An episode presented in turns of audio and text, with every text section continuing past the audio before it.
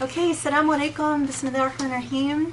Welcome everybody to day four of Surah Baqarah. It's so exciting um, that we are about to journey into the ethical message of um, Surah Baqarah after finishing the historical context. Um, poor Sheikh has been buried under the weight of like all the mountains that they talk about in the Quran. So in preparation, and as we, we continue here, just thrilled and excited and um, and just so grateful. Um, I, you know, I, the people here know that I've been working hard to finish uh, the Usuli taxes, which is a major um, monumental achievement. It's like, you know, um, no fun doing your personal taxes, but having to do your uh, nonprofit taxes is is sort of less fun in some ways, but it's also very interesting because it gives you a, a moment in time to look back at the progress that you've made and it's a wonderfully insightful journey. But it got me thinking about um, you know the progress that we've made since we we got here, and so I wanted to share a couple of things that I thought were very interesting. I was curious to go back. If you have an Instagram page, um, Ramin, our social media person, is amazing in documenting um, pictorially just the change, and so I was really. Um, I just went back to look like, you know, from the time we arrived here in Ohio and seeing pictures of these boxes of books um, and an empty space and how that's changed over time um, and transformed into what looks like an amazing library and it's still a work in progress, but, you know, it's an incredible just visual journey. Um, and I can't believe that that was just back in January because I, I can't even believe that we're here in October already about to, you know, enter the last couple of months of the year. Um, but you know, it's it's a really fascinating thing to look back and say, well, how much progress have you made? Not just in terms of a physical plant or um, you know moving or anything like that, but much more importantly in your spiritual journey and in your understanding of the Quran. And what I wanted to share was a couple of um, messages that um, I think encapsulate so much of um, what I'm talking about that I think um, you'll see is very, very special. So I got this message from, from someone um, late last night, um, I believe, um, or very early this morning. Uh, it says, Salam, I can't thank you and the Sheikh enough for your Project um, Illumine Tafsir videos. I'm a lifelong Muslim who is understanding the beauty and depth of Islam in the Quran for the first time. My mind is blown and my life is transformed. My question is about our relationship to money. In Surah Rum, the Sheikh said that the main goal of money is to purify you and bring you closer to God. So we should ask ourselves, how can I use my money to bring me closer to God? My question is, how do we balance this achievement while also consuming and enjoying material things of this world? After hearing the tafsir of Surah Rum, I'm having trouble justifying to myself spending money on mundane things like replacing a ceiling fan, even though I have a desire to beautify my home. How do I find balance? Um, thank you again. May Allah bless you for your efforts and guide everyone to the truth. So it's a fascinating, I mean, it's a wonderful question. I mean, I think it's exciting because, of course, you know, to get, I get a lot of messages that say, I'm understanding the Quran for the very first time and my life is transformed. And I can't tell you, like, how much that means to hear that. But even to, I mean, this is exactly what we hope will happen when you start thinking about things like, should I buy a ceiling fan? And, you know, hopefully Sheikh can maybe answer that in the Q&A. But um, you know, when I when I talk about progress, I think what I have really noticed, and I've talked about this before, but um, this engagement with the Quran is here has been so transformative that it has really changed our our vocabulary, and we here have encapsulated a world of meaning into just the name of a surah. So just to give you an example, you know, we when we say, oh, okay, hadid, we all know that means that the Quran is calling you to be strong and flexible like iron, not um, like strong like a rock where you crumble under pressure. Or if you say, oh, Abasa, Surah Abasa, we all here know, okay, that means you can't just be good, you have to be beautifully good.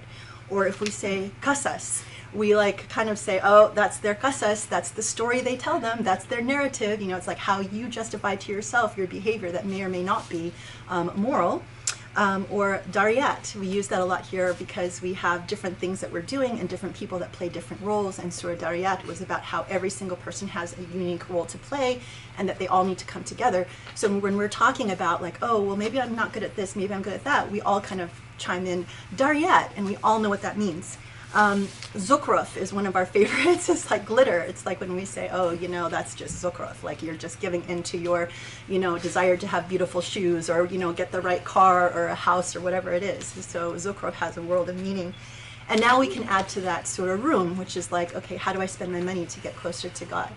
And I think that this is exactly what we're talking about when we talk about the transformative nature of the Quran. Like, I could never have imagined that I could just immediately pull a word and everyone understands, like, this is the meaning of the Quran, this is the moral message that we're trying to, to learn here.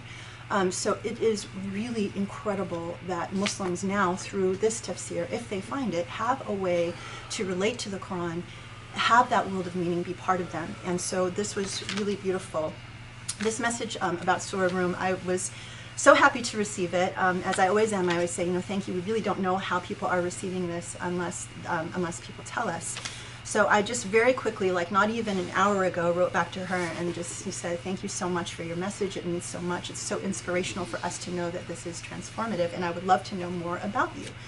So she immediately wrote back, and I so like as I'm getting dressed for the halaqa, I'm like, oh my god, I can't resist reading this, and it brought me to tears. So I thought I would share it with you. So, um, okay, so she was she was like, thank you for writing back to me. Um, she says, as for me, my family is from Egypt. I was born there but raised in California. I love the Sheikh's Egyptian sense of humor. I'm a lawyer and have always done public interest work, poverty law, and then disability rights because I've always felt a pull towards justice. I don't know why.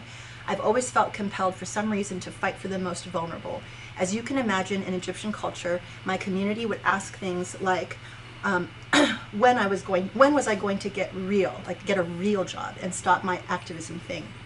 My dad was, I think, disappointed for a long time that I wasn't a corporate lawyer, although now he says he is proud. But I never cared what people said because justice is what drove me. Money was an afterthought. The sad thing is, I never connected the drive to fight injustice to Islam or understood that justice is so core to Islam. But perhaps God knew that eventually I would find my way to Usuli and your videos and would make the connection, so He guided me accordingly. Who knows? But I'm so grateful to be here now. As for my faith journey, I've always been Muslim and believed in God, but had something like a reversion in my mid 20s when I finally became conscious of God and actually incorporated Islam into my life and my choices. I lived un-Islamically for a long time, but I remember even then silently praying to God to guide me back to Him, to help me live the right way, and to not lose hope in me. Alhamdulillah, after being in a car accident, a light bulb went off and I knew I had to change my life. I'm not a convert, but I felt like I was finally awake and things were finally clear for the first time in my life. I started praying, I volunteered at the masjid, a good one with a great community, and married my husband who was also a volunteer. After having kids, I stopped going to the masjid, got busy with work, stopped praying, and as you can imagine, everything went downhill from there. Depression, burnout, all of it. After finding enlightenment, I felt lost again. But then I found Usuli. My husband has always been a fan of the Sheikh and met him once. He has a signed copy of Search for Beauty, which is so cool. I saw him watching the Project Illumine videos, although I didn't know it at the time, but never bothered to listen.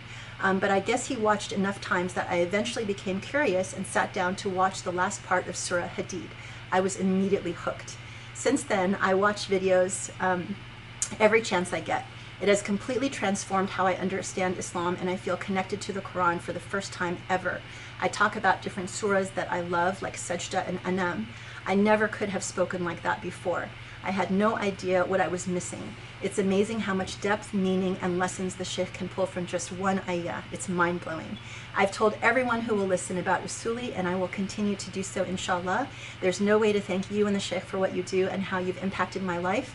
I'm so grateful to have received this illumination. Life makes more sense. And my greatest hope is that I can pass on this knowledge to my little students, my six year old and my four year old. I'm sure you didn't sign up to read my life story, so I'll stop there. Thank you again so much. You and the Sheikh will be in my dua. Okay, if you don't cry from that message, um, you need to see what happened to your heart. Thank you so much. Um, this is exactly why we pour everything into this message, into this effort, into what we do here. And, and a message like this will just, you know, send us over the moon and keep us on a high for the next year. So thank you so much. I hope other people, like, you know, that resonated with you, um, that this is really what it means um, definitely to all of us. So thank you, Sheikh. And um, thank you all for joining and being part of this, this journey. Um, and I'm so excited to, to hear um, more of Surah Baqarah today. Bismillah ar-Rahman ar-Rahim. وسبحان الله العلي العظيم والحمد لله رب العالمين والصلاة والسلام على محمد خاتم الأنبياء والرسل أجمعين المرسل رحمة للعالمين وعلى آله وأصحابه وعلى من اتبعه بإحسان إلى يوم الدين. In situating Surah Al-Baqarah historically, and what what I mean by that specifically is that Surah Al-Baqarah has a, a among its purposes and among its its its objectives is that it situates Islam in very express terms vis-a-vis prior revelations and in particular vis-a-vis the idea of um, a chosen people and the idea of uh, God's chosen people. And as we said, that there is a methodical dealing engagement with various um, various um, incidents narrated by the Bible, but in the Islam, in the, the Quran constantly comes in and it the message repeatedly, time and again, is that people are privileged by God by being the recipients of a trust. That's a privilege, but at the same time that it's a privilege, it's a burden. And whether this turns into a blessing or a curse depends on what they do with the trust. And the although a good part of the narrative is challenging claims of the Israelites that um, they have an entitlement as some, somehow sort of like, like the, the, the golden standard. The, the message is quite clear to Muslims that in the same way that the Israelites have been blessed and challenged by the trust given to them by God and the various ways that they either upheld the trust or failed the trust, the implication is clear to Muslims. And we talked at length about especially the the Quran time and again shows that it is keenly familiar with what the Bible says, but is consistently an amendment to the Bible or a corrective to the Bible. And it comes to a lot of narratives in the Bible that are full, that are um, intimately interconnected with a considerable amount of mythology, and it strips away the mythology and simply gets to a moral point. And as we saw, for instance, with the narrative about um, Sulaiman salatu uh, which in, in, in the outlook about Sulaiman and the outlook about Sulaiman in the Bible and the outlook about Sulaiman in the Quran are very different. Um, very different identities. Okay.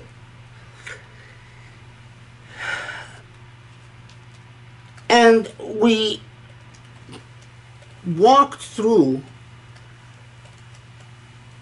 the engagement with the Israelites until we get to the point where the this full circle where Surah Al-Baqarah begins at the uh, uh, uh, towards the, the beginning of the surah by uh, talking to the Israelites directly and saying to the Israelites, remember when God gave you the covenant and leaves open the door that if they do good, then God reciprocates, and if they do bad, well, that's their choice.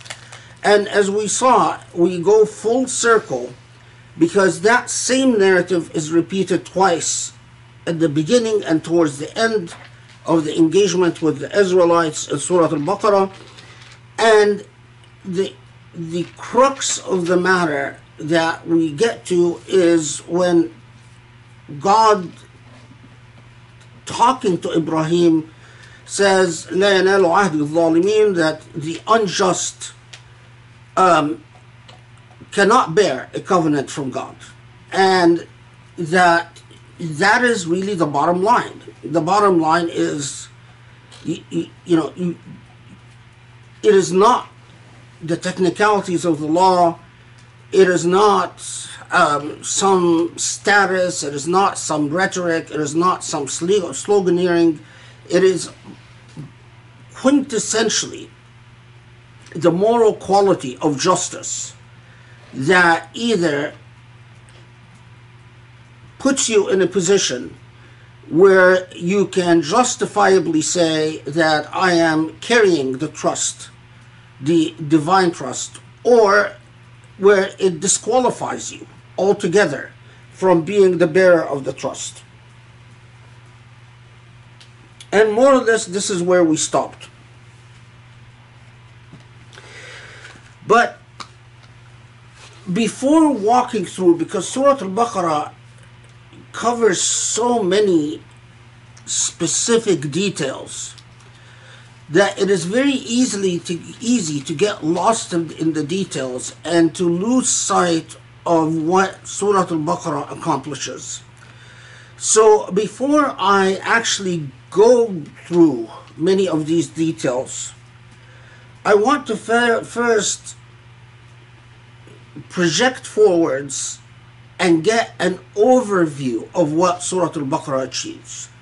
Normally, I reserve that till the very end, but because of the length of Surah Al Baqarah, and because of the risk that as we are going through the details, that one would lose sight for what is the point of all these details,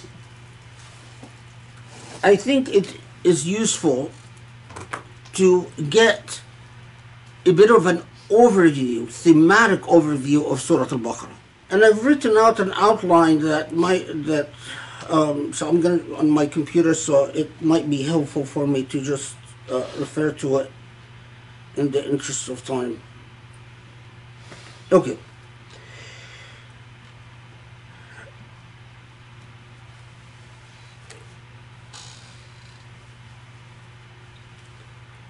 So Surah Al-Baqarah, it is, if you want a thematic essence about what Surah Al-Baqarah does, perhaps more than any other surah in the Quran, it is a surah that situates the role a systematic engagement about the role of positive legal commandments in light of the larger and more foundational moral imperatives of the message. So First, it is the first surah where you can, where you get actual Quranic legislation. But at the same time, all the Quranic legislation in Surah Al Baqarah, as we will see, is consistently packaged in immoral message. And if one is not paying attention, or if one just takes certain ayat out of context, you very quickly lose touch with the entire momentum of Surah Al Baqarah. So, it starts out by going right to the issue of conscience, the issue of damir, what is inside, and the fact that you cannot avoid the um, the pragmatic reality that human beings are a complex phenomenon. ومن الناس من يقول آمنا بالله وباليوم الآخر وما هم بمؤمنين. There are going, there are people in existence all around you that will claim to be what they're not. They will claim to believe, but they're actually not believers. Any law is situated in this reality. A law that ignores the realities of life is a law that very quickly can become a vehicle for injustice. And the realities are is that there are at the same time that we don't know what is in the hearts of people and with the proviso of course that as you يخادعون الله والذين آمنوا وما يخدعون إلا أنفسهم, إلا أنفسهم وما يشعرون that human beings that pretend to be what they're not in fact only fool themselves in other words in our language they, they only betray themselves the, the self-betrayal is is a reality but unfortunately human beings do that uh, all the time. And the, the, the Quranic identification that that is fi qulubihim maradun, that this is a marad, this is an illness in the heart, it's a disease. Being two-faced, hypocritical, um, it, thoroughly inconsistent with the self is an illness. And the reality is, is that you are surrounded in life, or life surrounds us with, with people who cause considerable corruption on earth. And but rarely will these people actually admit that they're corrupting earth. وإذا قيل لهم لا تفسدوا في الأرض قالوا innama nahnu muslihun, that when you when they're told don't corrupt, they say no, we, we don't cause corruption. We, we do-gooders. We do good. So that's part of the reality that confronts you in existence and confronts you of life. Okay. But not only that, but part of the reality,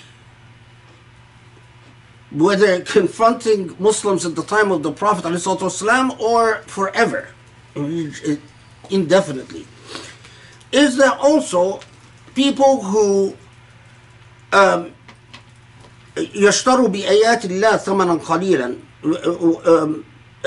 ولا تكونوا أول كافر به ولا تشتروا بآيات بآيات ثمنا قليلا those who a,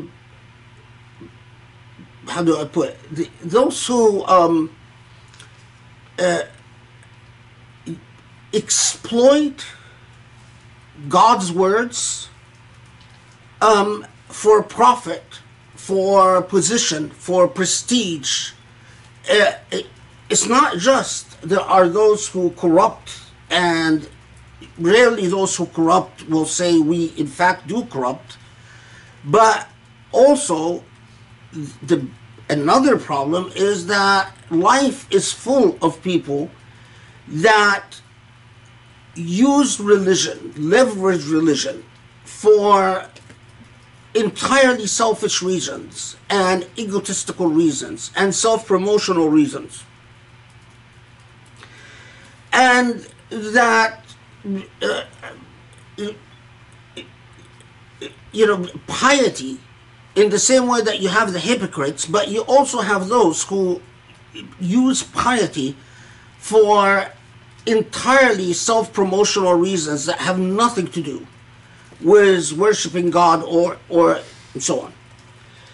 But not only that, but life is full of pharaohs.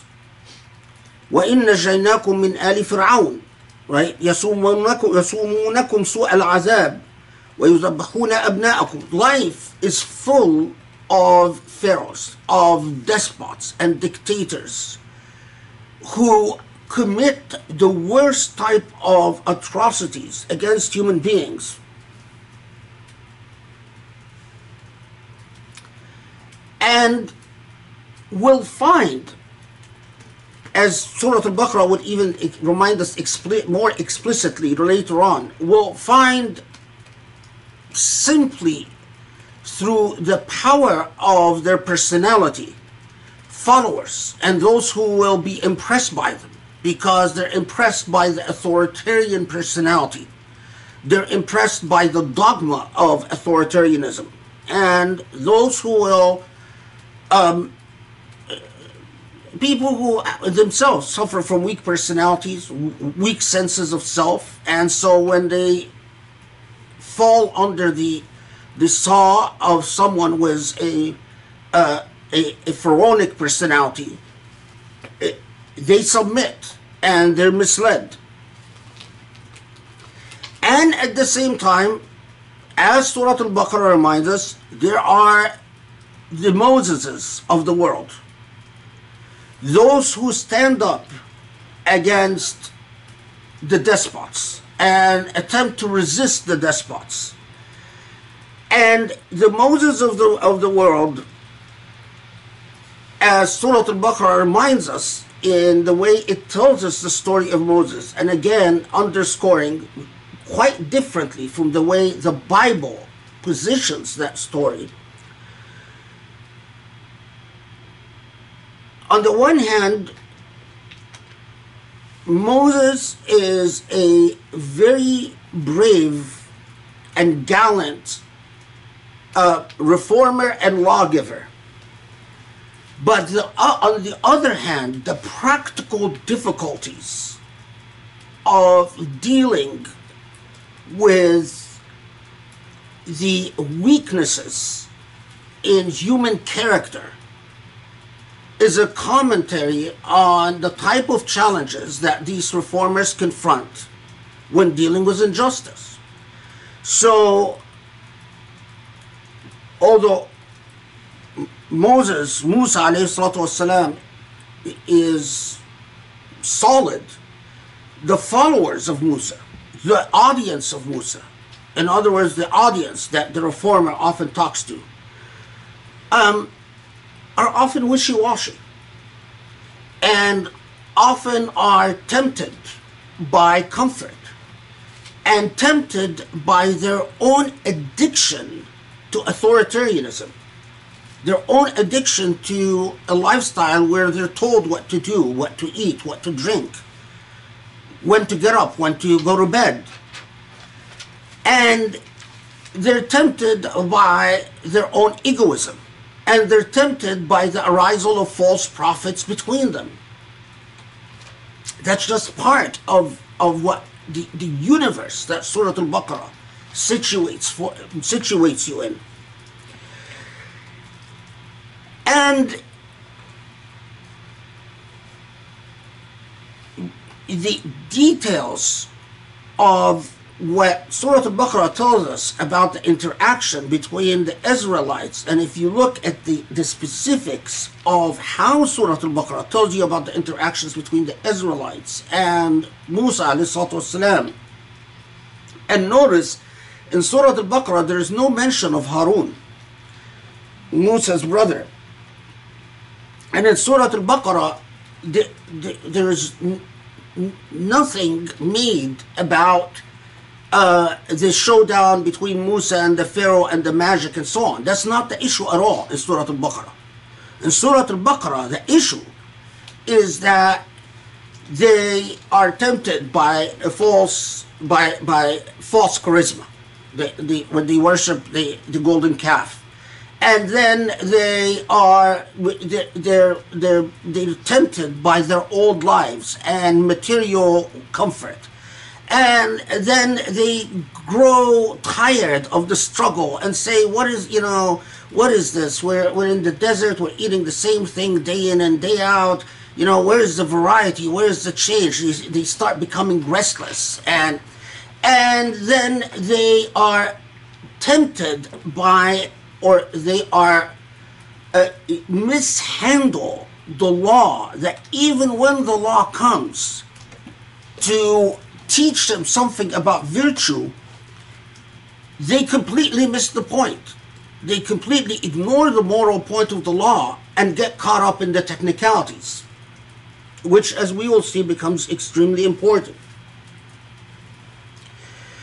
And okay, and then, but Surah Al-Baqarah, as I mentioned last time, and I want to underscore this because it's not in the tafsir, is that when it comes and it tells you about how the, your the, the people that purport to follow you you look at them and you find that their hearts have become as hard as stone.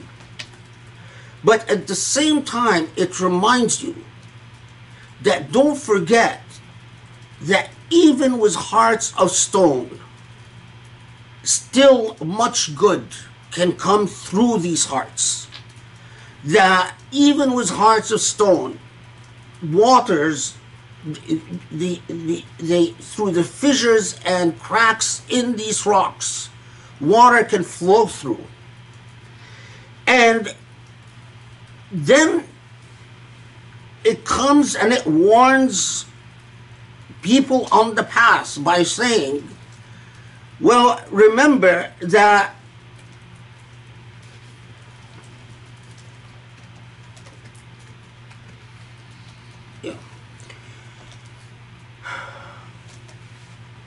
and then exposes the the uh, the audience of Surah Al-Baqarah to is another central theme, and that is that people love exclusionary claims. People love to pretend that they have exclusionary access to God's mercy, exclusionary access to God's knowledge, exclusionary access to God's justice. That's again part of the challenge. Because people often don't have the moral subtlety and the intellectual subtlety to differentiate between the cl- exclusionary claims and trust in what they know to be the truth. In other words, that they often people are tempted to say, well, unless we claim that we alone are saved, then that must mean that we're accepting moral relativism. And because we don't want to accept moral relativism, then we that becomes the rejection of moral relativism becomes easily mistaken for the demand or the necessity of say only us are saved only us are close to god. And if surah al-baqarah does anything is that tells you no, there, there is right and wrong, there is truth and wrong, but that is a huge difference between that and between the type of arrogance required to claim that you are chosen or that you have an exclusionary access or exclusive access to God's uh, mercy or God's compassion or God's justice. Okay. And then at the same time comes and warns Muslims and and the audience of the Quran generally that belief, although in the same way that it said that وقالوا لن يدخل الجنة إلا من كان هودا أو نصارى you know only the, they, they say only Jews will or, or, will, will go to will be saved only Christians will be saved and rebuts that claim at the same time just a few verses later on it says ولن ترضى عنك اليهود والنصارى but uh, just a few uh, ayat later it comes and says but keep in mind saying that no one exclusively possesses God's mercy no one exclusively possesses God's grace doesn't mean that your attitude becomes all inclusive in terms of your moral stances vis a vis the other. And so the warning is Jews and Christians, what they want from you is to abandon your own path and to follow theirs. And in fact, they will never be happy with you unless you abandon your, your own path. Meaning what? Meaning believe in your own path as the objective, absolute truth.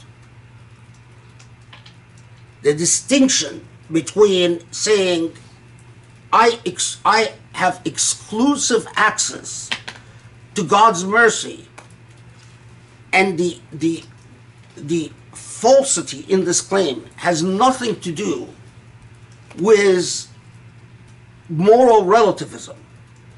So it is imperative that you investigate the truth of what God wants from you. And that you s- stand on firm grounds.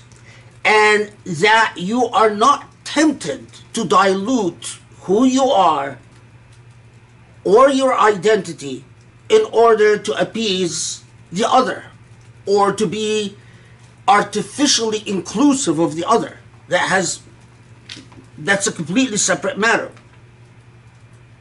okay and then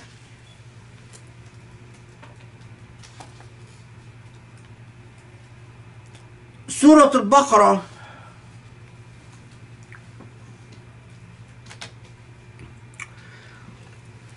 also takes you and I and I I, I actually uh, forgot this. Um, so we just take a take a step back. That when Allah takes you to the original trust, the original delegation. وإذ قال ربك للملائكة إني جاعل في الأرض خليفة that when Allah tells the angels I will make a deputy or a viceroy on earth and the angels respond with a very rational logical compelling objection why are you creating a deputy that can, in fact, exercise the wrong choice and cause an enormous amount of corruption on earth. And as we talked about, Allah comes and and the message is to us. The message obviously is not to the angels. The angels don't need a message to, to find guidance. So when Allah says to, that Allah taught Adam the names and then had the angels prostrate before Adam and then told the angels, See, I know what you don't know. It is very important to remember that this message, this lesson, is for us.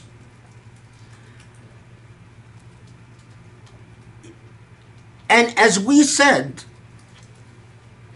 that it is conceptual thinking that names is symbolic construct for conceptual thinking and conceptual thinking is necessary for the ability to exercise of choice and surah al-baqarah duly tells us that well adam and eve exercised their choice and they exercised it wrongfully.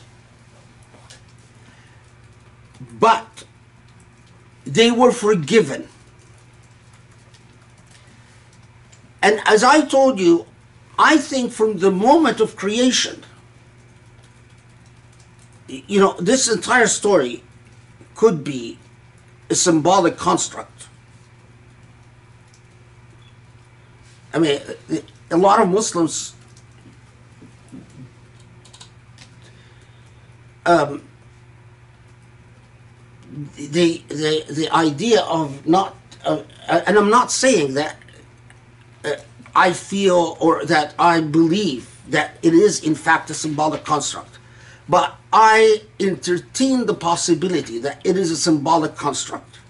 Whether in fact there was an Adam or Eve, or it is entirely a metaphor to teach us a moral lesson is irrelevant as far as I'm concerned. Because the moral lesson remains the same. And what I learned from Surah Baqarah is to go to the moral lesson and to skip over the minutia because the minutia is irrelevant and the minutia that I, you and I can never have access to is whether in fact Adam and Eve actually existed as the first human beings on earth or not. It's irrelevant. What is relevant is the narrative itself. And the narrative is that they sinned by using their conceptual thinking, they sinned. And they were forgiven. And we, all of us, stand in the feet of Adam and Eve all of us exercise our conceptual thinking, and all of us sin, and all of us, if we will are smart, will repent and ask God's forgiveness. Yet our conceptual thinking is such a blessing that conceptually we're told we think of angels as something amazing and great and, and, and larger than life. But that intellect, whatever the intellect is, but that intellect was so important that such a marvel of creation that Allah deemed it fit to have it honored by having the universe or angels prostrate before that intellect. But that same intellect that is such a, a that deserved such a, an honor is the same vehicle that was the cause of error. But it is also the same vehicle that can draw God's forgiveness and God's grace. So it is your elevation and your honor and your dignity. And it's also your ultimate deprecation and your humiliation and your absolute fall. It is simultaneously, it is the same, it is both at the same time. And it all depends on you. As it all depended on Adam and Eve and what you do with it. And another thing, we notice as as we'll when we go through the the the more detailed review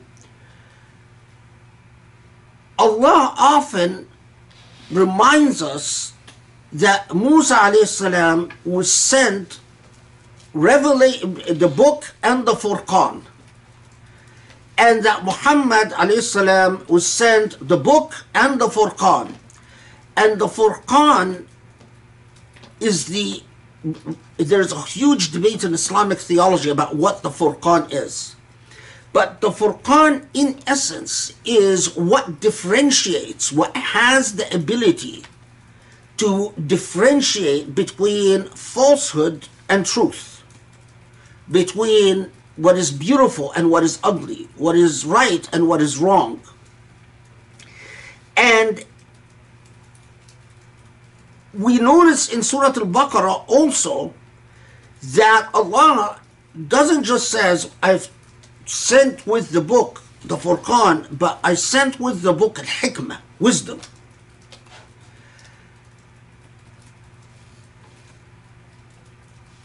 All of that harkens back to the very instrument. It is not that God gave Adam the revelation and then had the angels prostrate because Adam was the barrier of or uh, bore the revelation. Even before the revelation was the intellect. And the prostration, the honoring, was because of an asma that what Allah taught Adam through the intellect. Okay. And then Surah Al-Baqarah takes us from this point where Adam is bearing that trust to another image of another trust and another critical moment in the life of, of the moral message of Islam.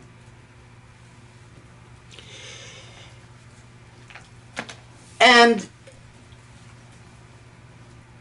if you think of the hypocrites, you think of those who uh, uh, trade in religion, you think of uh, those who are uh, hard headed, um, uh, um, pedantic um, uh, people who completely miss the point of divine law. You think of all the things that go wrong, and then Allah presents you with this with this uh, remarkable image of the promise of a new beginning. وإذ يرفع إبراهيم إبراهيم قواعد من البيت and that is the story of which we haven't talked about yet the, the story of Ibrahim عليه الصلاة والسلام was Ismail building the house and as they're building the house so you, you, you, we have Adam Musa and then Ibrahim and as they're building the house ربنا تقبل منا إنك أنت السميع العليم the supplication here this is a symbol of our acceptance of the covenant and Allah accept from us ربنا واجعلنا مسلمين لك ومن ذريتنا that uh, أمة مسلمة that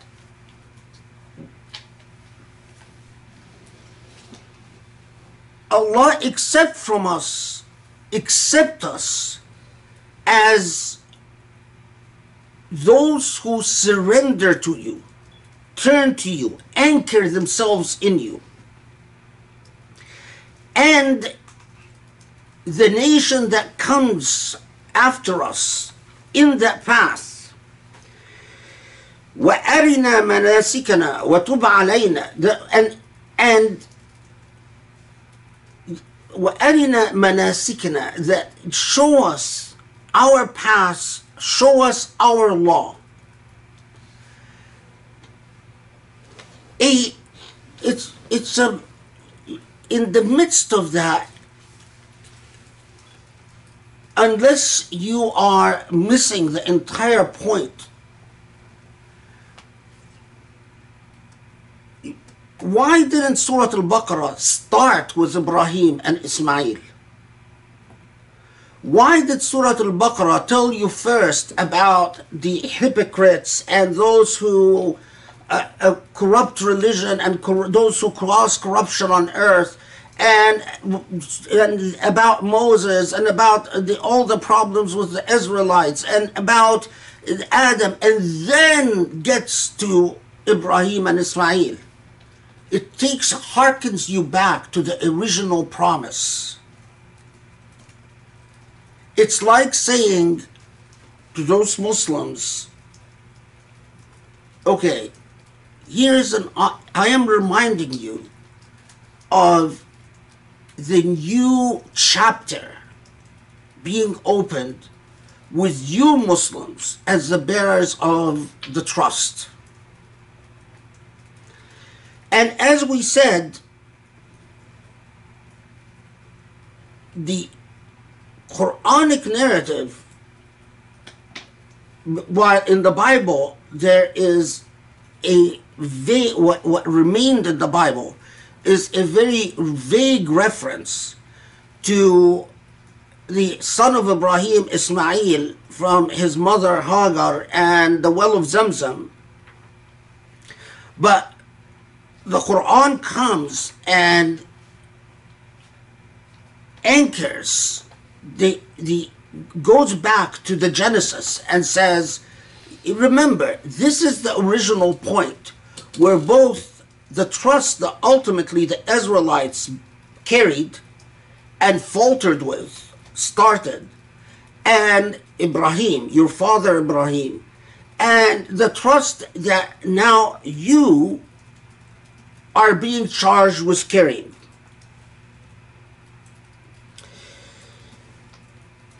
Then we notice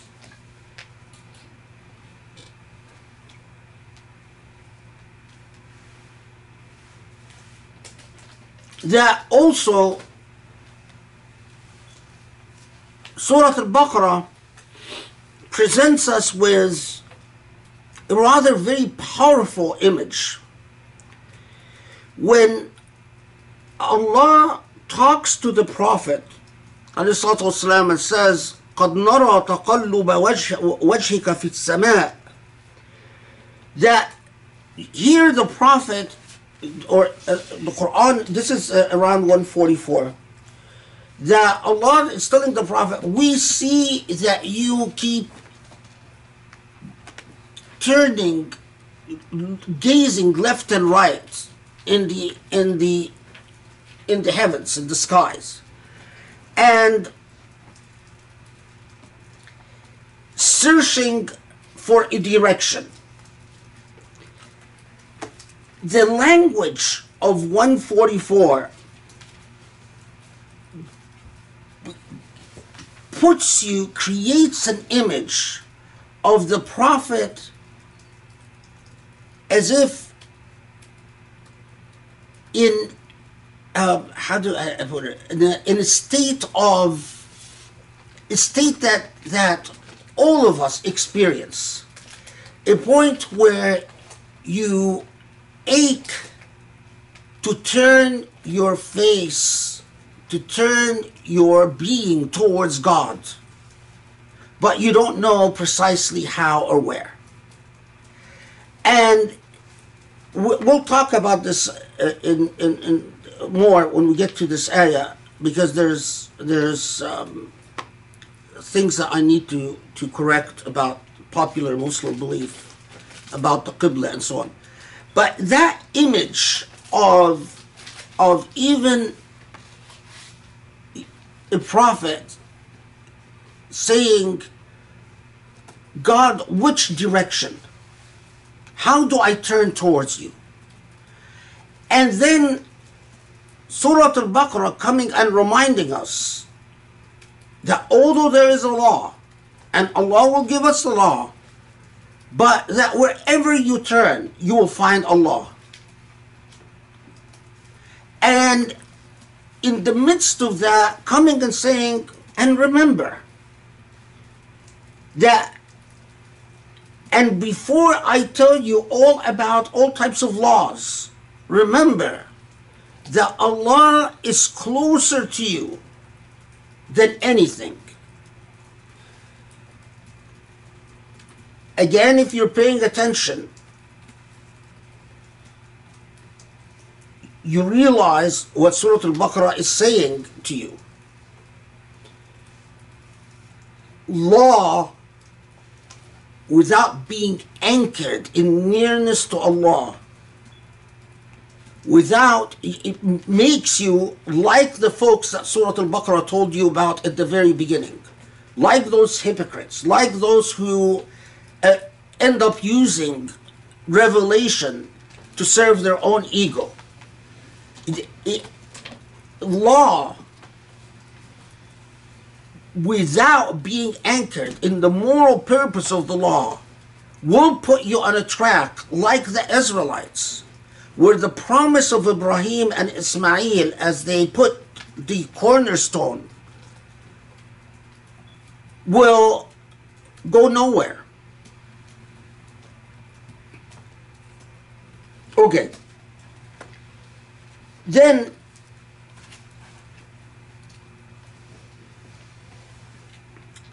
shortly after that, and here I'm just wrapping, I'm summarizing the entire Surah Al-Baqarah before we go and take it in, in detail.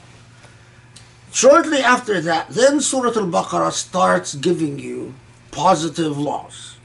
And the positive laws that come are about pilgrimage, details, rules about pilgrimage, and prayer, and consumption of meat, and gambling, and uh, consumption of alcohol, and um, uh, uh, uh, criminal punishments, and writing down debts and contracts, and divorce, uh, and the details, specific detailed laws about divorce.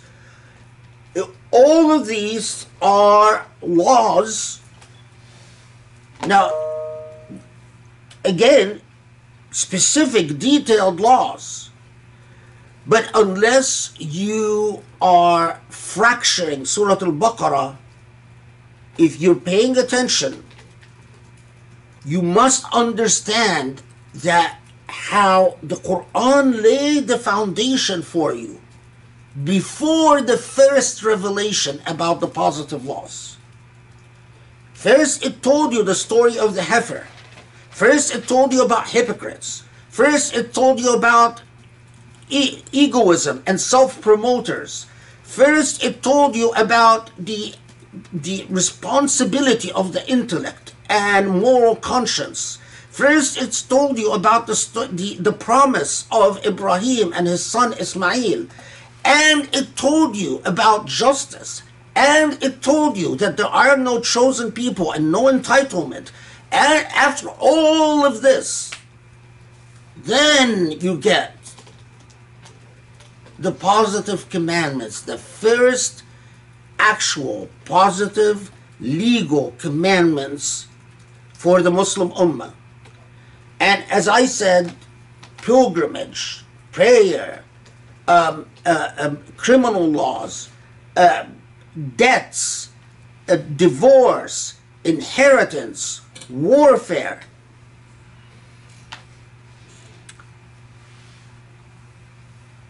But as we will notice, it becomes rather typical of Quranic style. Whenever the Quran in Medina start giving starts giving you a bunch of legal commandments, Allah intentionally comes in the midst of legal these legal commandments and grabs you like lifts you up and takes you away from planet Earth and exposes you to a supernal reality away from the technicalities of planet Earth. So, in the midst of, and I'll show you repeatedly how the, the Quran of Medina does this, but in the midst of these technical, technical legal commandments, Allah comes and says, Ayat al-Kursi,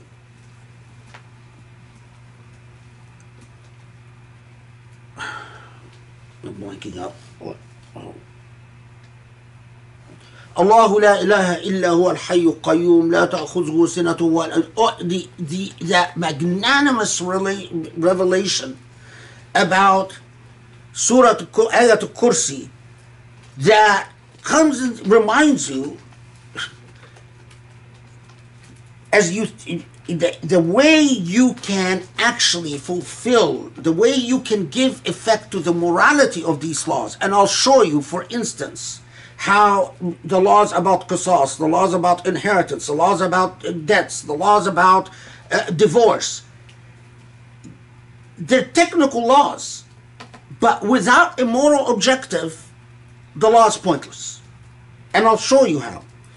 But for now, it's just important to be cognizant of the fact that at the, the it's like put it this way, it's like Allah never talks to you about laws without giving you a spiritual interlude. It's like saying, I don't want your brain to become, I don't want your more your conscious to become the conscious of a technician. So I'm going to grab you out of the technicalities and takes you into a stark reminder of what it's all about. And what it's all about is that the, these laws serve a purpose, but don't forget that these laws can never become a means of corrupting the reality that Allah la ilaha illa al qayyum that Allah is the sustainer of the heavens and the earth and so on. And then the revelation takes you to something if only Muslims understood in context is that right as it talked about all these laws and a lot of these laws have to do with disempowerment as we'll see. Laws of divorce and inheritance and punishment, as we'll, I'll show you, they have to do with disempowerment. After, right after Ayat al-Kursi, لا إكراه في الدين قد تبين الرشد من الغي. There's no compulsion in religion. So, and this amazing, remarkable revelation about the truth of what the revelation is taking people out of darkness to light.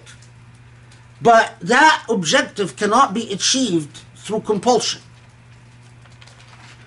So, if you don't understand the ways that laws overcome istidaf, this empowerment, then you're missing the entire point.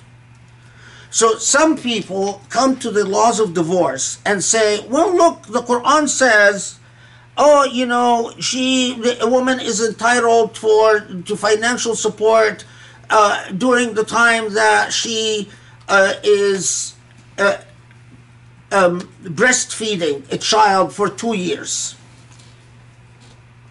You're missing the entire point. The entire point was relative to the circumstances that want that constituted empowering empowering the disempowered. But all laws are if you will a metaphor. It's all laws if you will are a moral example. The law is never the law for its own objective. The law is a law to educate you as to an arc. What the law wanted to achieve and what the law could achieve further. And you better understand the moral arc if you are to fulfill the promise of Ibrahim salam and Ismail salam and to bear the trust and the covenant and not end up like the Israelites. Of course, we ended up worse than the Israelites, but that's beside the point.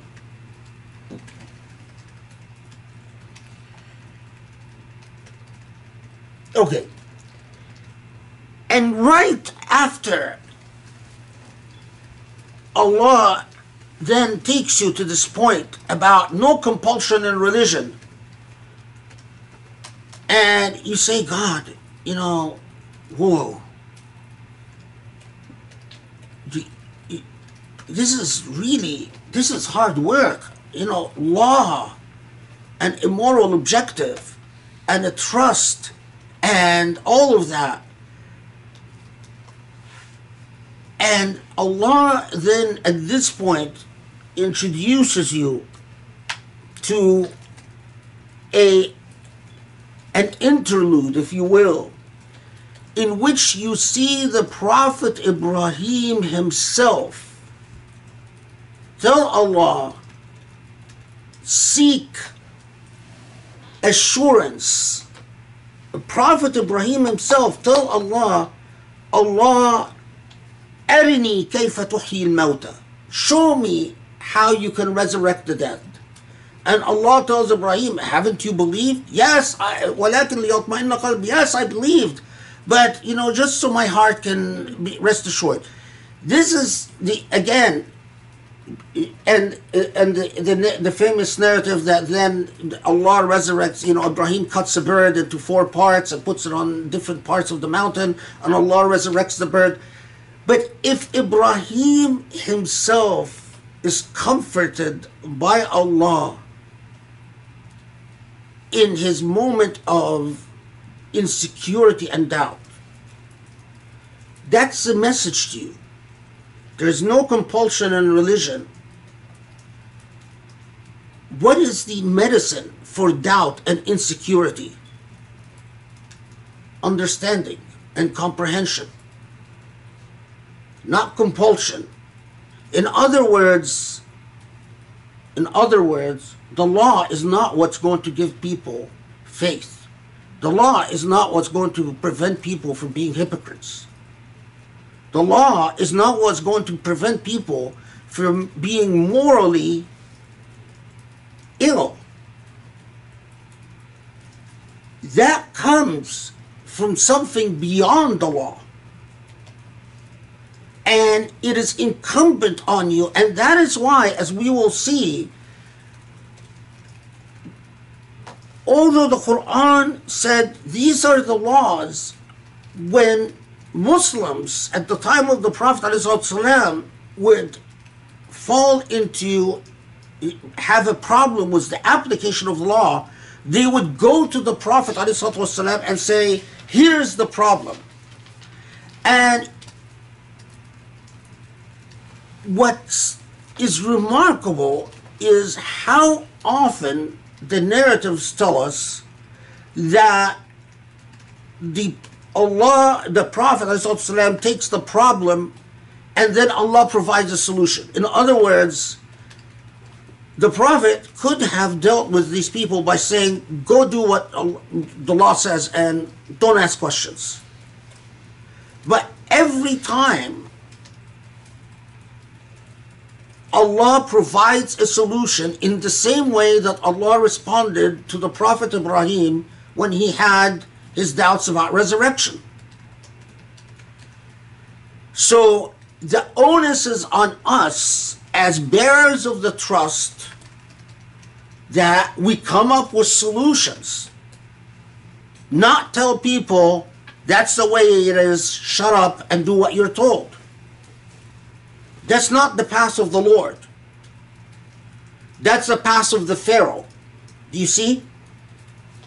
And then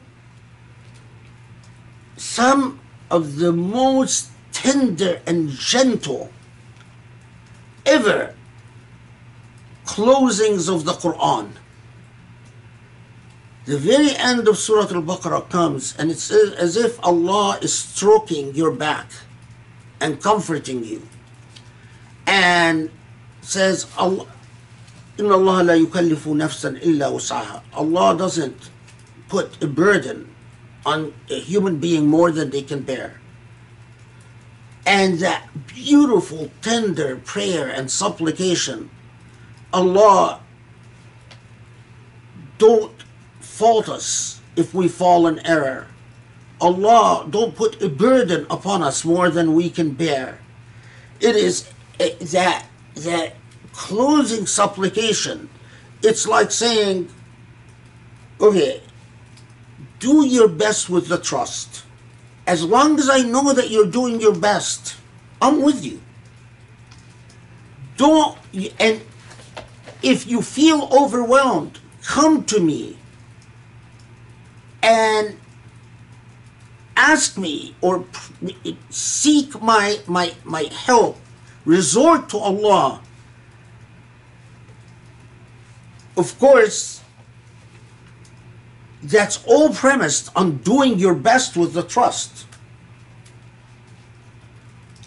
But the message is also very clear that if you become like the hypocrites, if you become like the egotistical merchants of religion, eh, eh,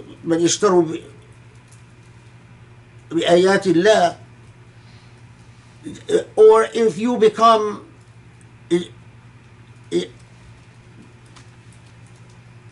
people who lose the entire mob and become like what the Israelites did with the covenants, Allah's relationship to you will become like Allah's relationship to the Israelites. The door is open because Allah even tells the Israelites if you honor my covenant, I will honor yours. So the door is always open. But if you lose the, the your if if the relationship with God is alienated, blame only yourselves. That's a walk through the entire Surah Al-Baqarah. So it anchored Muslims on a solid foundation as they embarked upon the legacy in Medina. And what remains is for us to then go step by step and understand the details and the specifics, which of course is going to take us a little bit of time. It is uh, important to underscore that because because the nuances of the surah were accessible to the early Muslims. The and they they understood the nature of the narrative itself. The Quran was the source of these monumental moral transformations in its audience. Otherwise, you find that Surah Al Baqarah, which for uh, you know, for the the for instance, Surah Al Baqarah is said to by a lot of people believe that reciting Surah Al Baqarah repels evil spirits. And that's sort of a, a traditional belief that was handed down traditionally, uh, culturally, because of the verses about um, Sulaiman salatu and um, sorcery. Um, but um, but you you rarely find the treatment, the, the type of systematic, well, actually, not even rarely, but in the modern age, you, you never find the type of systematic treatment of what Surah Al Baqarah conveyed and the role it played. So, before we go from the very beginning of Surah Al Baqarah and uh, go through the ayat that we need to go through to both understand the moral message and the various legal messages from Surah Al Baqarah. Um,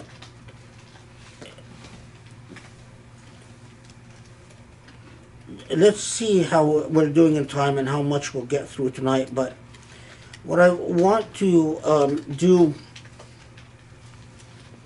um, since I started out in the past few halaqas uh, on Surah Al-Baqarah, showing showing you the contrast between the Quranic treatment and the biblical treatment. Um, I want to finish doing that um, uh, this halaqa and uh, then go from there. So, just so I can illus- illustrate how the Quran is clearly referencing many of the same events that you find in the Bible, but it references them, it addresses them in very diametrically different ways, with a very different moral, a very different moral import um, to these messages. So if you turn to to Ayah 133,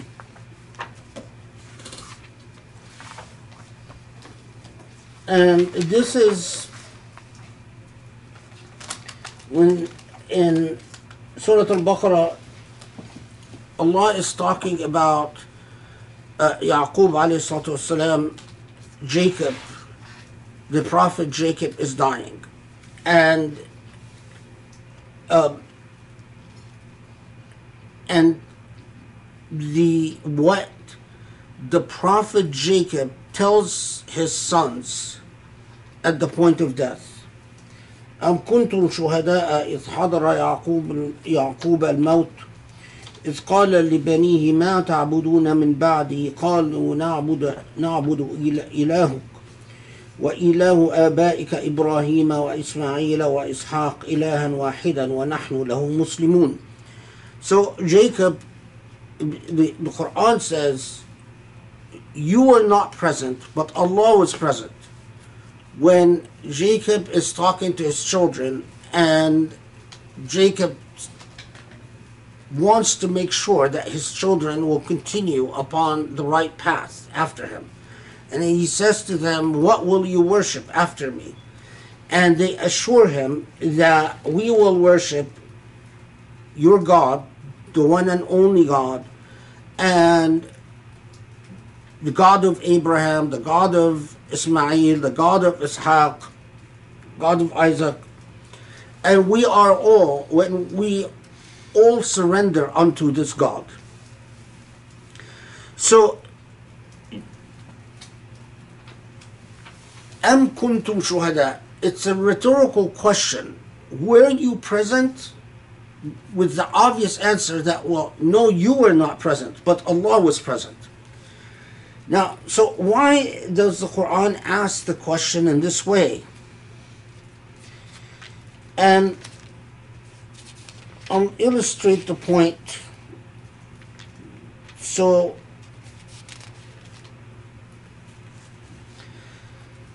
um, Jacob in the Bible is a very different character than he is in the Quran. So in Genesis 32 22, this is the narrative where Jacob wrestles with God. Um, so, which of course is the Quran is not in the Quran at all. So that night, Jacob got up and took his two wives, his two female servants, and his eleven sons, and crossed the ford of the Jabbok. After he had sent them across the stream, he sent over all his possessions. So Jacob was left alone. And a man wrestled with Jacob until daybreak. When the man saw that he could not overpower him, when the man saw that he could not overpower Jacob, he touched the socket of Jacob's hip so that his hip was wrenched as he wrestled with the man.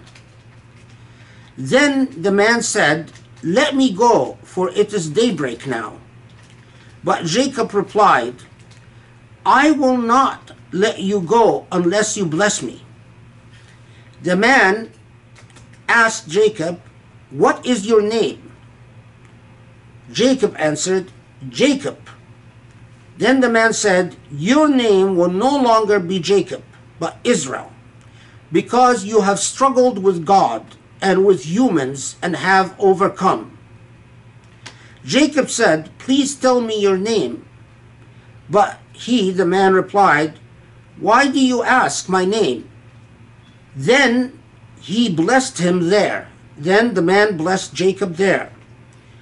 So Jacob called the place Peniel, saying, It is because I saw God face to face, and yet my life was spared. Okay. Therefore, to this day, the Israelites do not eat the tendon, atta- the tendon attached to the socket of the hip, because the socket of Jacob's hip was touched near the tendon. So, contrast the way laws are articulated in the Bible to what we will see how laws are articulated in the Surah Al-Baqarah. And you notice, as the narrative goes, that Jacob takes his four wives and his 11 sons and he goes off and he meets a man and he starts wrestling with the man. The Bible doesn't tell us why he wrestles with the man. And he wrestles with the man all day. And um, uh, they oh, rather sorry, he wrestles with the man all night until daybreak, until Fajr, and then he refuses to let go of the man unless the man blesses him. Now, most biblical commentators say that Jacob said, I will not let you go unless you bless me, because Jacob realized that this man must be God. And it is indeed, as it turns out, that although this man is God, he asks Jacob, What is your name? And Jacob says, Well, it's Jacob. And the man tells Jacob, Well, from now on, you're not going to be known as Jacob, but you're going to be known as Israel. And you're going to be known as Israel, i.e., the mighty one, meaning the mighty one, because, or the father of nations, the dual meaning, because you wrestled with God and you overcame. So the character of Jacob in the Bible it has a a, a and, and then God unable to defeat Jacob gives Jacob a handicap. He he he hurts his hip socket bone and that becomes the basis for the ritual law in um, rabbinic law that you don't eat the eat the meat of hippo. Now, so this is the same Jacob now, who in the Bible is you, you see at the moment of death, right? That the Quran talks about in Surah Al-Baqarah. So,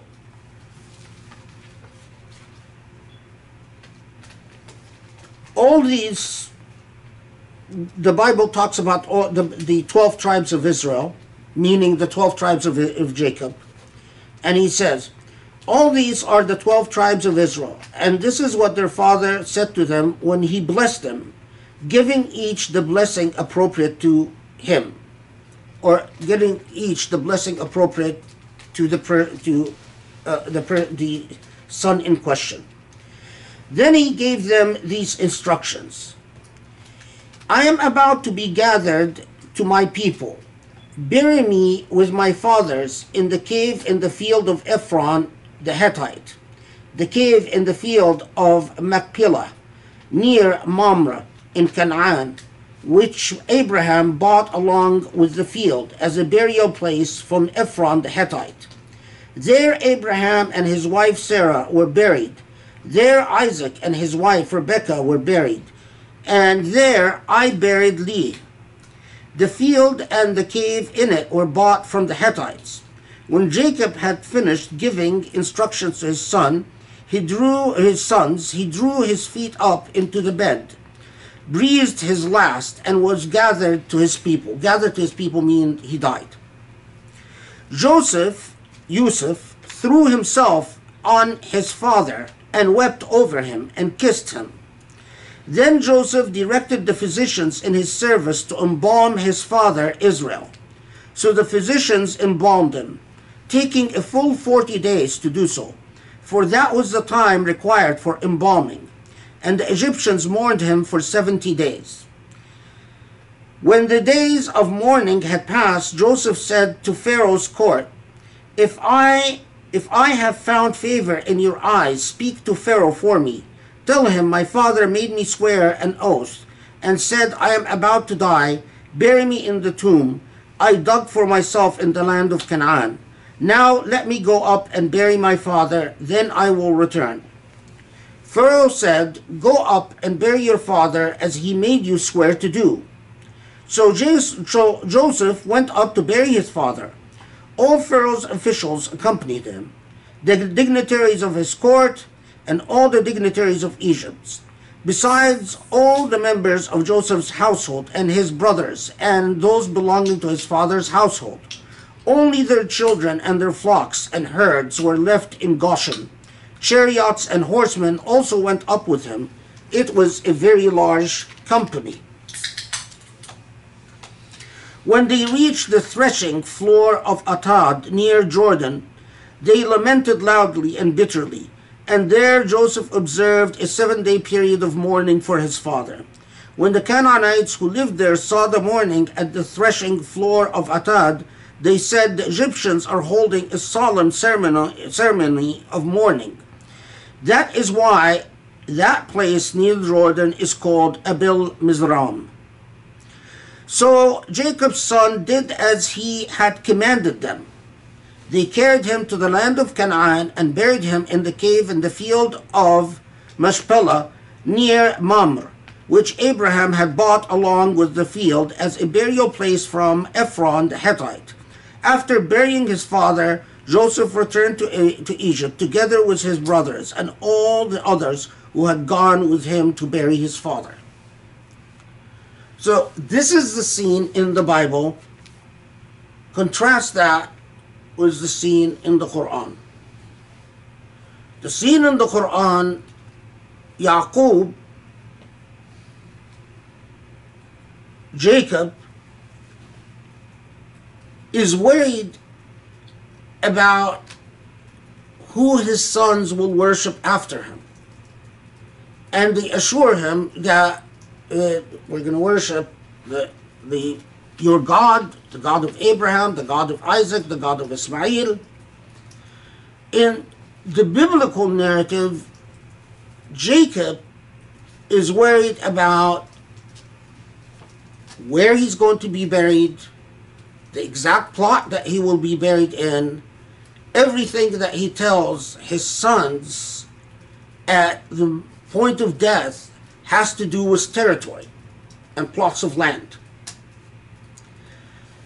And then you start understanding why the Quran comes in and speaking to the people of the Bible, whether Christians or Jews, and issues these correctives by saying, Were you present? Meaning that this narrative is either irrelevant or entirely wrong. But the Quran doesn't bother telling us that what the Quran does is it tells us what matters. That what the, the narrative in the Bible is not what it's about.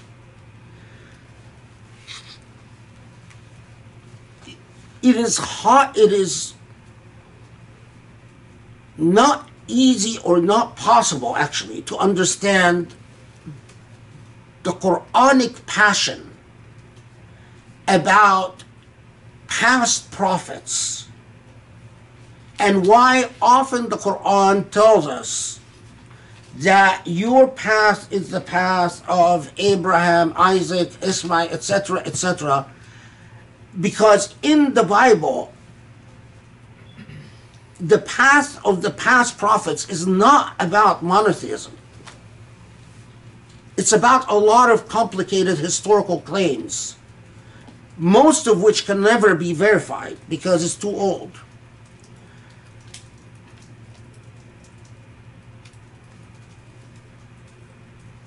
That helps you situate much of what the Quran says about past prophets. I'm going to discuss one other thing that we find in the Quran. If you go to verse 146,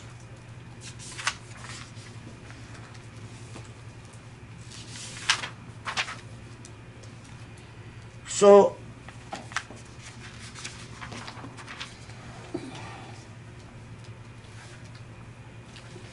you notice الذين آتيناهم الكتاب يعرفونه كما يعرفون أبناءهم وإن فريقا منهم ليكتمون الحق وهم يعلمون So again in 146 Allah repeats this constant issue that Muslims often read and ignore and that is the the the the, the, the gripe that the Quran has with the people of the book that they know something or that they know things that they conceal and things that they know well and and that they in fact يكتمون الحق conceal the truth okay so I give you an example of that when the Bible talks about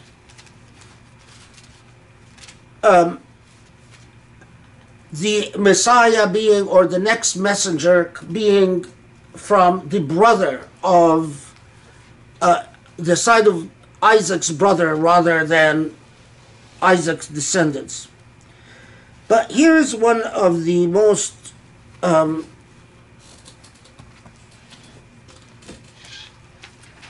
one of the, the, the things at the, at the heart of the claim. So in John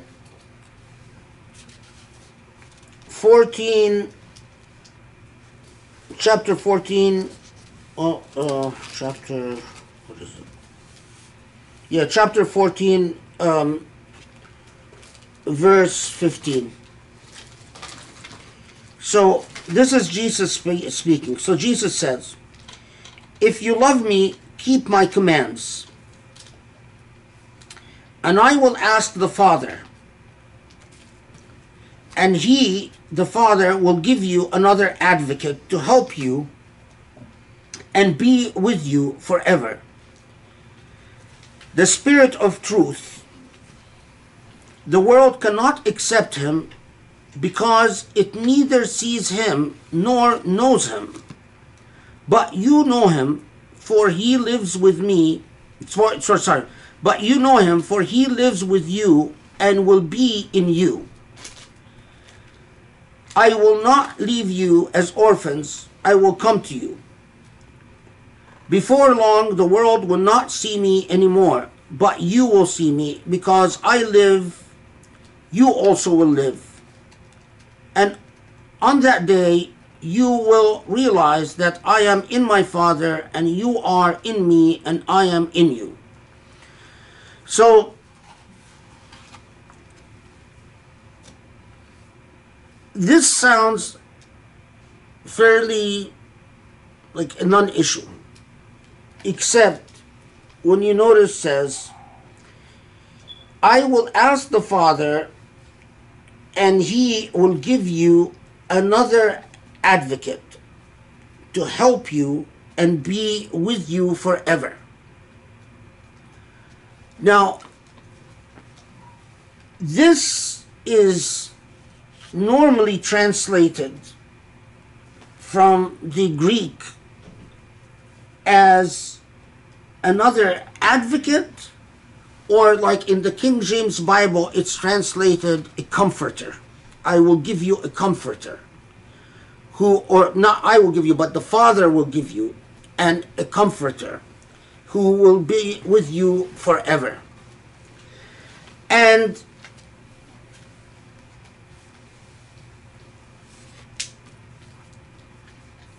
the Greek word that was translated as either comforter or advocate that the Father will send after Jesus to be with them forever. Uh, the Greek word is parakletos, and in Arabic is faraklit. Parakletos. Now, in different versions, Parakletos in different uh, uh, manuscripts, what you find is Periklytos instead of Parakletos. The difference is very significant because the New Testament was spoken in Aramaic. Eventually, from Hebrew to Greek.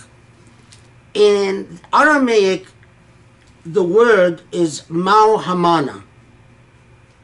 Mauhamana means the much praised.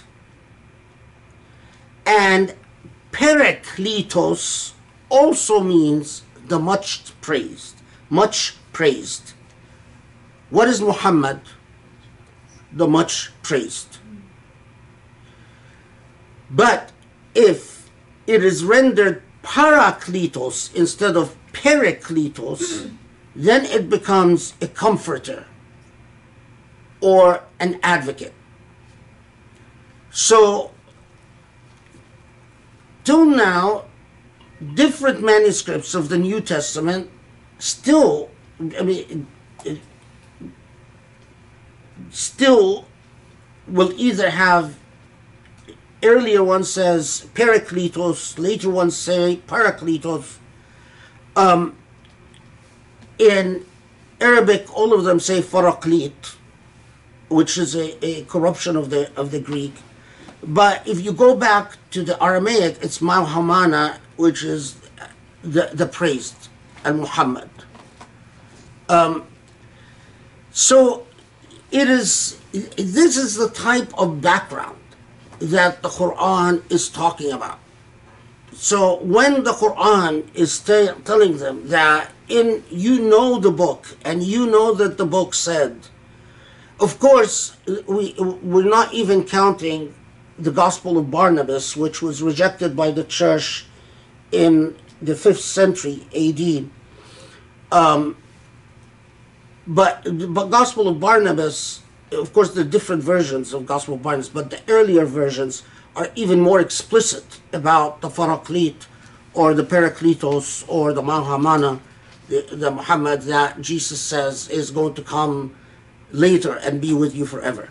So this is all part of the polemics between the the new message that comes and tells the Christians, you know what I'm talking about, and tells the Israelites as well, you know what I'm talking about when you when in the for the the Torah, the prediction that the Messiah is going to be from the line of Isaac's brother, and in the New Testament in John, the discourse on the Paraclete, and Jesus saying that the Paraclete will come after me, or the Parakletos, or the Mahamana, uh, and so on. And there's so much more. I mean, as I said, you can spend a, a, a although, I mean, for reasons that completely escape me, um, you can, you know, Muslims can easily have have seminars where they they teach do comparative courses between the Bible and the Quran. Uh, you know, the only comparative courses that are ever offered are by non-Muslims, and if if you've ever been exposed to these courses, you're shocked at how these courses manage to ignore all the material differences between the books. It's as if these people have ideological blinders. But Muslims themselves, if they if they really took what their know, took their faith and their religion and their tradition seriously, they could learn the languages. I mean, it, it's it's not impossible to learn Aramaic. It's not difficult to learn Hebrew.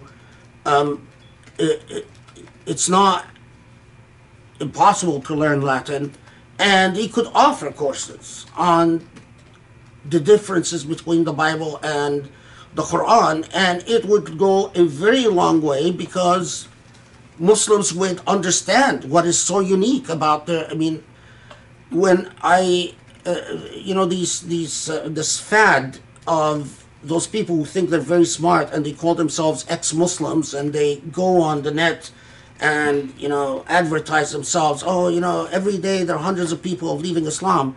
And then when you look at what they're saying, and one of the most common themes is, oh, all these books say the same thing, the Quran and the Bible. There's no difference.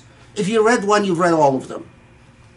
That absolutely tells me that these morons haven't read anything. Either they haven't read the Bible, or they haven't read the Quran, or probably they haven't read either. Um, but can you imagine? I mean, can you imagine when a, a Muslim would be on solid foundation in understanding that there is a huge qualitative difference between the Quran, which is a book of morality, book of belief and morality, and the Bible, which is an, a far more complicated phenomenon. Um,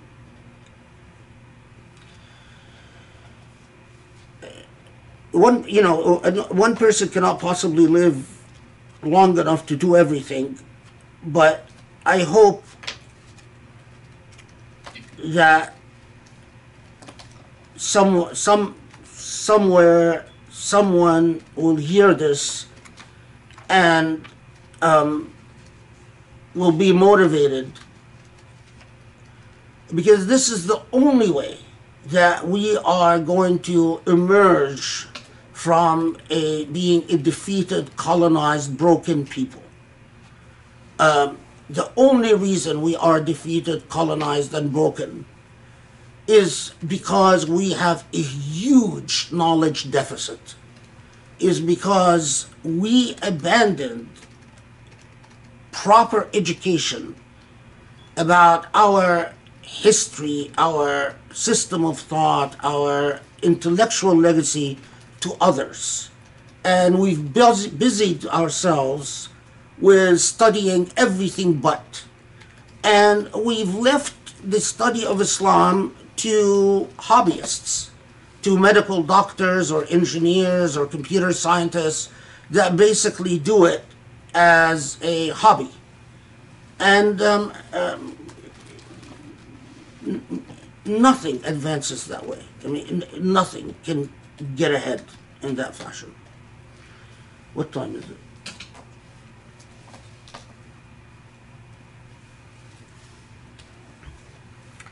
Okay, I'm gonna just go a little bit because I have to teach class tomorrow and I'm not feeling too well. But so I'm going to just go a little bit uh, with the first. Um, um, now we're going to go back and we're going to start talking about Surah Al Baqarah more systematically, aside from the historical context. So we take the very opening, the very first ayah in Surah Al Baqarah.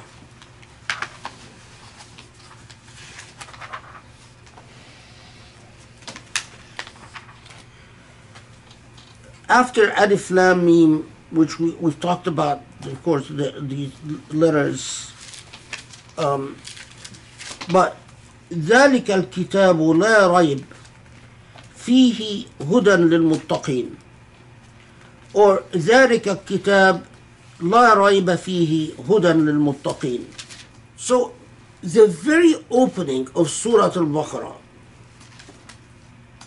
directs you to this book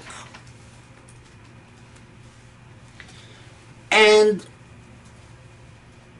alerts the gaze of the audience of this book to paying a careful attention to the discourse of this book. And describes itself as a guidance, but here, because as I will show inshallah, because it, it, it is a very particular narrative, a narrative about a covenant, a narrative about laws, a narrative about the place of morality. It could have said, as it says elsewhere, that this book is a guidance for entire humanity. But which the Quran does say, it, but here in Surah Al-Baqarah, it wants a different attitude, and that is guidance to those already who are muttaqin, and, and we'll, we'll fill in the, the blank in a second. In fact, as Shirazi once put it, just commenting on this, that the opening of Surah Al-Baqarah alerts us to something that warrants pause because Shirazi puts it إذا تناوله البدن الذي ليس بنقي لا يزيده إلا شرا ووبالا وسقما ونكالا that by adding alerting you by this word al-muttaqin that this message that you have in Surah Al-Baqarah is for those who have a particular conscientious moral attitude already. That they are not, um, that they do not take for granted their place with God and their fulfillment of the covenant of God. So, in other words, muttaqin means those who are in already in a state of alertness, already in a state of self-reflection, already in a state of uh, introspective um, introspective criticism of the self. A taqwa is when you are already question, constantly question yourself whether you are on the right path, whether you are doing the right thing. So, what Shirazi was saying that because the Quranic message, Shirazi talks about the Quran in generally, but I would like to, to, to bring it to Surah Al Baqarah in particular. That if you are an ill human being, if your heart is ill, if your intellect is ill, put differently, if you have no taqwa, if you're full of hubris, if you're the type that is full of uh, self, um, uh, you, um, you, you celebrate the self, you always assume that uh, you're okay, you're fine, you're, it, which is exactly the type of problems that we'll see with, that Surah, Surah Al-Baqarah sets out, and the type of pitfalls that people who mishandle the law would fall in. That the Quranic revelation, if you're already ill, will only, and this is this is earth shattering if you think about it, that it will only increase you in evil. It will only make you worse. In the same way, in my opinion, that when you give a law to a dogmatic intellect and you give law to an authoritarian despotic personality, it only makes things worse.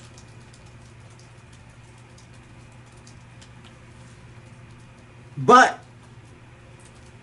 if the self is aware of the ailments of hypocrisy, of the ailments of egoism, of the ailments of the, all the ailments that Surah Al Baqarah warns you about, then the law will function and will play a very different role. And it is important to remember this because we'll keep coming back to it, inshallah.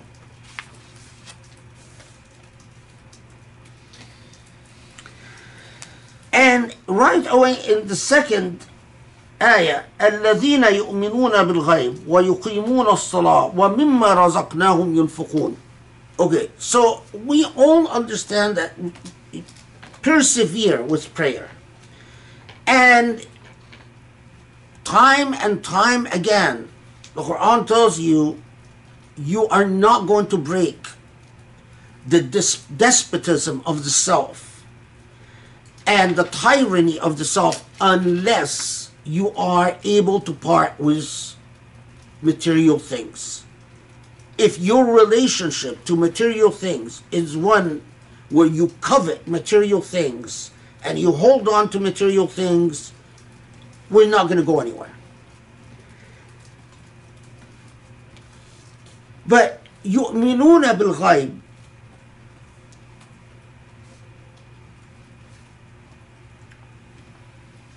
we are belief in the unseen. Well, you know, we immediately our mind goes to belief in the hereafter, belief in the day of uh, accountability, that you believe in angels, okay, that you believe in um, in jinn, okay, fine.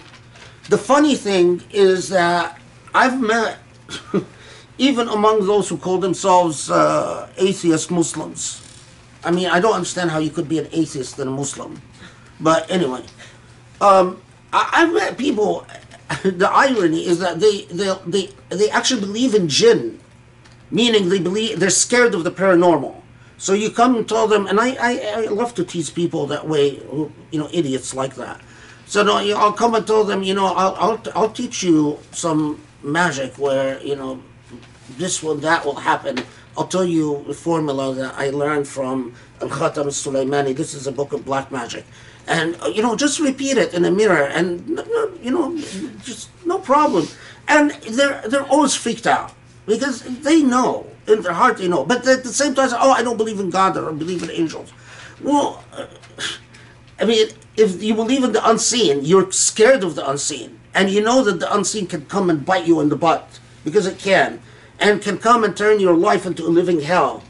Um, you've already, you've already admitted the, the essential premise upon which we disagree, that there is things beyond the material. But anyway, you know, none of them, not once has someone actually tested me and said, okay, go ahead and recite the, you know, the formula from Khatam al-Sulaimani or something and, and, and bring the dark forces upon me. Um, I don't know what I'll do if, if, if, if someone challenges me that way. I mean, it's haram to actually go ahead with it. But, you know, I'm, I'm tempted to, to, to do the haram this one time just to, to bring a curse upon one of these people. Anyway, um, but how about okay? So you don't believe eh, eh, you believe in in the hereafter. You believe in the final day and so on, but we are not accustomed to thinking about that part of the biggest challenge and the most moral morally worthy challenge is to believe in what you have not seen, meaning the prophets of God, including the Prophet Muhammad. ﷺ. And what I mean by this is that there is a genre of ahadith that modern Muslims normally are not exposed to at all. أن أفضل الناس إيمانا من آمنوا بي دون أن يروني that the best of you in faith are those who believe in me without having ever met me. With the Prophet ﷺ saying, or um, where the Prophet ﷺ says to the companions, there will come a day of people who will be أعظم منكم أجرا. There will be people that will be of who will earn greater favor than you. And they say, Who are these people? And the Prophet says, Those who will believe in me without having ever met me. We Muslims in the modern age are always raised to think of, you know, it's all in the good in, in the good old days. But the fact that you are born in this moment and you rise to the challenge of believing in the Prophet ﷺ, and even more than that, in, in and this is something else, inshallah, I'll talk about li- some other time. Yeah, Falling in love with the Prophet ﷺ, and you've never met the Prophet ﷺ, puts you in a status that is truly special with Allah. You know, I don't want to get into the, the whole thing as whether you're better than the companions or what, because that's. But, but the point is, is that as a Muslim, to constantly look backwards for to the gold, good old days, the golden age. People who constantly look backwards will always fall on their face. You, as a Muslim, you have to be forward looking. You, as a Muslim, must learn from the past, become empowered by the past, so that the past becomes like a wind that pushes you forward. But your gaze must always be before you, empowered by the morality that the Quran teaches you to confront the, fa- the challenges that are before you at your moment and into the future, if you are constantly backwards looking and constantly telling stories about the past, every time someone tells you, teach me something, and all you can do is tell them a story about something that happened 1400 years ago, you will fall on your face. And that's why we as Muslims keep falling on our face. Because it's a cop out. Repeating history and as if it's an answer to everything is intellectually cowardly because it, it, it, it lets you off the hook when it comes to actually having to take account of the same difficulties and challenges as we will see that Surah Al Baqarah teaches you how to take account of in its historical moment. So if you learn the tools that Surah Al Baqarah endows you with, you will be able to be forward looking. Surah Al Baqarah, again, as we will see inshallah, gives you tools. Not just laws, but tools, mechanisms for rising to the occasion of the moral challenges that would confront you as bearers of God's trust. Kuntum, as Surah Al Baqarah says, don't forget Surah Al Baqarah is the surah that tells us, Kuntum khayra ummatin ukhrijat linnas, that you were the best nation given to people. Why? Because you bear witness and the prophet will bear witness upon you, but you bear witness upon people. How can you bear witness upon a people if you're constantly looking in the, into the past? Allah didn't ask us to bear witness upon whether the, the, the companions were this or that, or whether these people who lived 1400 years. Allah asked us to be bearers of the trust in the moment we live in. And that's that sets us up, inshallah, to unpacking the many jewels and the the the the diamonds of Surah Al-Baqarah, inshallah. Let's stop here, um, and inshallah we'll continue on Saturday. Okay, wassalamu alaikum wa rahmatullah. Uh, Grace, come do the honors. Ar-Rahman ar-Rahim.